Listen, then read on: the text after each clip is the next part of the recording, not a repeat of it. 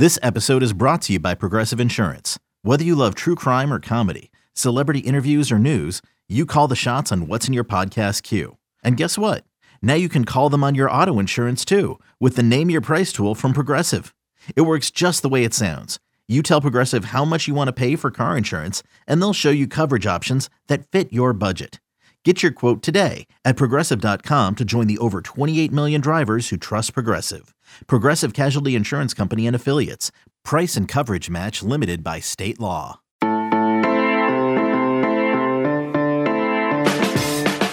We are still unpacking the Dan Mullen situation at Florida. Good morning. It is Tuesday, November 23rd. You're listening to the College Football Daily. My name is Trey Scott. Yeah, so usually when these coaches get fired, the full episode will devote to that school is the next step. Who can the school go get, like we did with Washington, or is it what can the school still be, like we did with Virginia Tech? But in the case of Florida, we all know what Florida can be. And the candidates list, no one's clear right now. Maybe it's Billy Napier. We don't know. I think it's more interesting to pull the thread on how a guy who 11 months ago was coaching in the SEC championship game no longer has a job. So we're going to talk to Brandon Marcello of 24 7 Sports to figure that all out. Truth be told, Brandon was working on a long story about Dan Mullen and his recruiting failings at Florida. We were going to publish it this week, and then the, when the, when Mullen got fired, we said, "Yeah, not gonna." Not gonna dance on this guy's grave. We're not gonna we're not gonna publish a long story to live in eternity uh, with anonymous sources and and uh, throw throw mud at him. So uh, we're skipping that. But Brandon did do a lot of reporting, did make a lot of phone calls, and I think a podcast is a more fair place to discuss that. Something about the audio medium is just a little bit less harsh than the written word. So we're going to have Brandon on it in a few minutes to, to talk about Mullen and why the recruiting classes at Florida were never what they could have been. And, and then we're going to end that discussion with a little bit on what Dan Mullen should do next. But it was honestly a, a very busy Monday in college football. The day started off with a report that LSU sophomore Eli Ricks was likely to enter the transfer portal. I'm recording this Monday evening. We're still waiting on Eli to enter the portal. He's a former five star recruit in the class of 2020, could go wherever he wants to. And whenever he does enter the portal, will be the highest ranked player in the transfer portal. I mention that because the 24 7 Sports Transfer Rankings team, helmed by Clint Brewster, did release its initial top 25 of 2022 transfers today. And until Ricks enters, the number one guy is offensive tackle Kingsley Suamataia, a former Oregon Duck played in one game for Oregon this year, transferred midseason, has already committed to BYU. So we've the transfer teams ranked about 200 players and started off with an, an initial list of 25, and you can go find those 25 players online at 24/7 Sports. And my hunch is that we will be talking to Clint Brewster about that on tomorrow's edition of the College Football Daily. One more note: an armada of 24/7 Sports reporters pointing the arrow of TCU toward the direction of Sonny Dykes, the SMU coach. Chris Hummer, Billy Embody, Jeremy Clark, and Blake Brockermeyer tag teamed a report Monday afternoon that the Horned Frogs were zeroing in on Sonny Dykes as their next head coach. An announcement could be made Saturday afternoon after SMU's game, maybe Sunday morning. A press conference perhaps on Monday. So we'll see. Buckle up. It's going to be a busy week. Here's Brandon Marcello.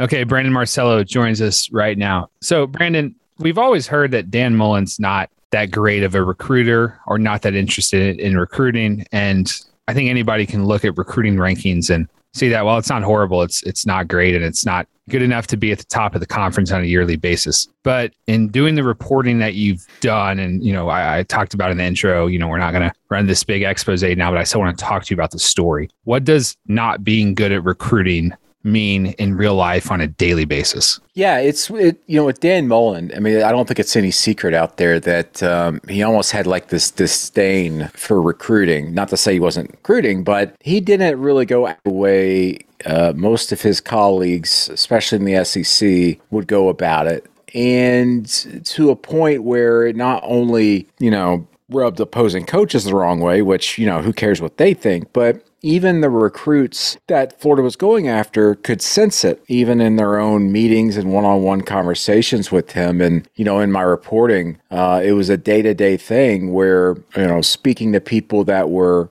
inside that program for Dan Mullen, it was very disorganized from a recruiting perspective and one that wasn't necessarily tabbed as the most important thing to be doing in that building, even during the off season when, you know, that's all you really should be worried about. Why? Like, does that, Yeah, does that that trace crazy? back to Mississippi State? Does he just think he's better in other aspects than any other? I wonder if he he's a smart guy and he's such a brilliant offensive coach. So do you think he thinks that when the you know they snap the ball, he can out scheme any quality of player? I think he can outsmart anybody because usually when he is in a room with people, he is the smartest person in the room. There's no doubt about it. The guy is, I, I- hate it when people say genius, but he's close to being a genius as you can get when it comes to football vernacular and, and understanding things and game day coaching. The thing is with recruiting is, is he almost based off the people I've talked to, and listen, I, I I covered him up close for three years at Mississippi State and kept up with them ever since. He almost saw recruiting as something below him, something that he that was a bother to him, and it and it filtered down through his staff. Um, I mean, listen, he had some long term you know staffers alongside him, including John Hevesy on the offensive line, and look what John Hevesy's offensive line has done through the years, all the way dating back to their days together at Mississippi State. They were never great offensive lines, and in fact, I would say maybe his best offensive line for John Hevesy was the one he inherited all the way back from the Sly Croom era at Mississippi State. So, you know, not to get too deep in the weeds here, but really,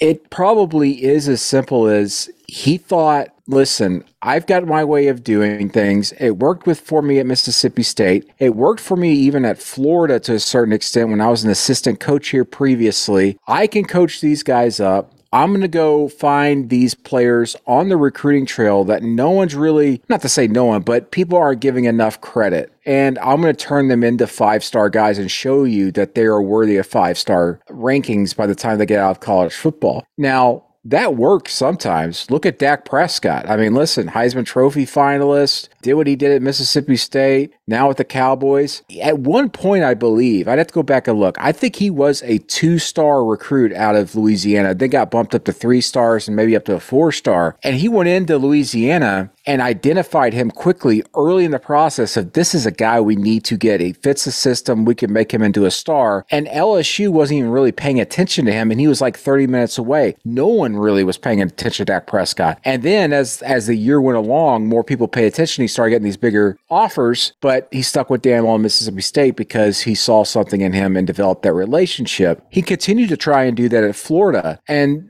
you know, from talking to people that were inside that program, it just didn't make much sense, though. However, what they were doing, they were going outside the recruiting footprint, which, listen, Florida is a national program, but it all starts in the state of Florida and in the Southeast. Most coaches, they, they draw a circle four hours around their campus. That's the radius you want to recruit and own. Well, with Dan Mullen, they were doing some weird things where they would go up to the Northeast and go identify a player who wasn't really high on anybody's radar and would be offering them very early in the process. And people are going like, why aren't you offering this kid that's already in your backyard?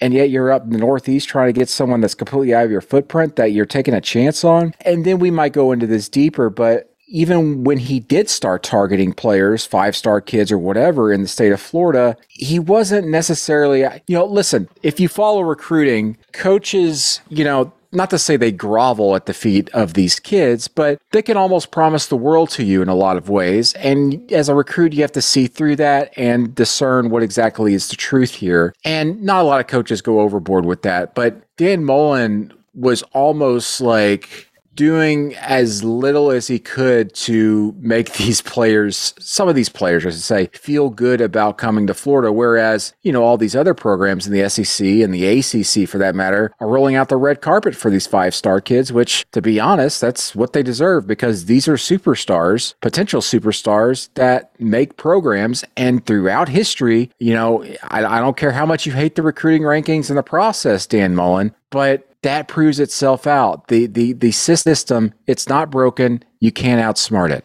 Yeah, and the Dan Mullen supporters would anecdotally try to poke holes in you with the well two star thing. He did it with Kyle Trask, and oh, go Northeast. He did it with Kyle Pitts. But again, anecdotally, that doesn't that that works once. And of course, it worked with Kyle Trask, but it doesn't work over the course of an entire class. I almost get the sense, Brandon, we mentioned the smartest guy in the room theory, and also the idea that the idea that a 17 year old would be more important more important to the program than anybody else is probably a tough realization for a coach to get to. And yet it feels like, especially recently, Kirby Smart's really embraced that. So I just when you were doing the reporting on this, and the, Dan Mullen had not been fired, were you drawing the conclusions like, yeah, this is when you looked under the hood, was it worse than you thought? Did you realize that this was not a tenable situation? Yeah, it, it um it, it, was very clear after talking to people, especially those that were tied to the program, that this was it, it might not be nearing an end at the time, but boy, this will be a disaster if it continues because this this really had no other way to go but to continue to, to go down. The the stories are heard about individual meetings with recruits and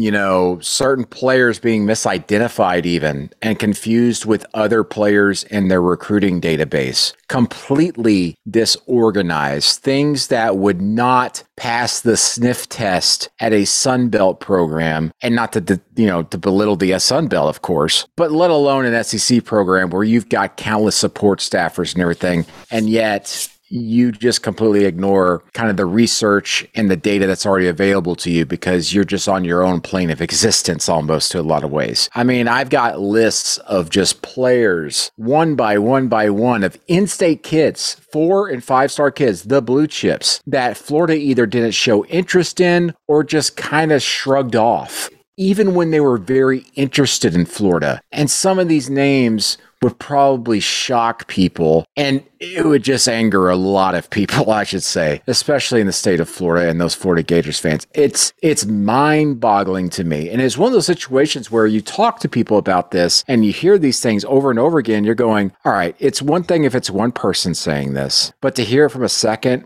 a third, and a fourth person, that's not a story that's made up. That is something that is obviously a trend and a culture. And that's something that's very difficult to break. I mean, hearing kids that were four and five stars that wanted to even commit to Florida, and Florida was telling them, you know, hold off. You don't tell that to a blue chip recruit who's ready to re- to commit right then and there. Just some really really crazy things. Yeah, so like on on one scenario, I imagine Florida the not getting into it with the the four and the five, some of the the, the in-state kids just sort of conceding battles to the Alabamas yeah. and Ohio States and Georgias. And for the holding off, would that be just we don't know if we like you enough evaluation? Does that go back to that? Yes. Okay. Um, they they would be in a situation where a kid be like, "Hey, I liked my visit and I really like Florida. I'm I, I, think I'm ready to commit. And they would say, you know, hold off for a little bit. We're trying to figure out our numbers, or hold off on a little bit. Maybe we can do this at another date.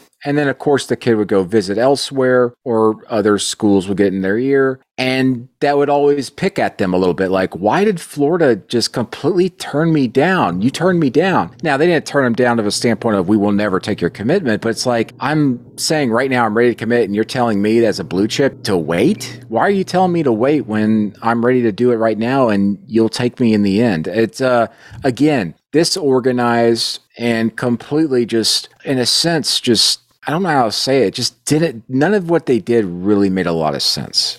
I liked the hire at the time, and I yeah. thought that the offense would be good enough to where they could put 40 up a game and just get and and, and kids and kids would just choose to, to come there. This and this all back backs up with what you've been saying. Kids would choose to come there regardless of who was recruiting them, and it just it didn't pan out like that. Um, obviously, I think Florida's going to have to go with a big time recruiter. And I, I, know you like the you know Billy Napiers of the world. We'll see what happens. As far as Dan Mullen goes, though, Brandon, as we wrap this up, clearly an extremely good head coach. I would really get into an argument with anyone who who debates that. Maybe out of his depths in the SEC East, is there a place, part of the country, a conference, current opening that you think might make more sense for him? I mean, you know, I think it would honestly probably be pretty foolish of him to get back into head coaching in college football unless it's a huge gig right away. If I was Washington, to be quite honest, I would give him an opportunity and I would interview him and I'd talk to him because listen, you know, at Washington, he his recruiting tactics, I guess, could probably work there and he would coach guys up and still be able to compete for a Pac-12 championship once every 3 or 4 years. But Washington obviously has higher expectations from their fan base, which might be unrealistic, but that's just where it is. But personally, doesn't it seem like Dan Mullen would be a much better fit in the NFL as a coordinator? Does not have to deal with recruiting at all. He shows up to the office, he writes down X's and O's every day, schemes, coaches and develops players, and it's all on a professional base, not trying to be someone he's not something that's not outside of his own personality. And um, I, th- I think I think he would be a fantastic NFL coordinator. If college football had no recruiting in it, th- this guy would be winning national championships. If they were just a, if he was just able to go get what he wanted, yeah, yeah. If you take uh, that out might be the, that might be the headline of this podcast. if you take out eighty five percent of the job, he he'd be winning national championships. You know, listen, I don't know what's going on with the NFL, and I don't follow it too closely, but wouldn't it be something if he reunited with Urban Meyer in Jacksonville? I that would I, I think that would work out great for both of them potentially. Yeah, I think Trevor Lawrence would like that too. They need it. Thank you, Brandon. Really appreciate Brandon joining me. We did a marathon of podcast recordings on Monday afternoon because we've got something uh, else from Brandon coming later in the week as we try to get all of our Thanksgiving content in the barn. Tonight, we have playoff rankings you know what? I'm really hoping Cincinnati is in the top four. We're assuming they will be. We will probably not be doing a reaction show on Wednesday or, or Tuesday night, Wednesday morning about the playoff rankings. But if Cincinnati is not in the top four, maybe I will get mad enough to get on the mic and do a few minutes in addition to our regularly scheduled programming. All right. Thanks to Brandon Marcello for joining us. Thank you to our producer, Lance Glenn, for putting this episode and all episodes together. My name is Trey Scott. We'll talk to you on Wednesday for the next edition of the College Football Daily.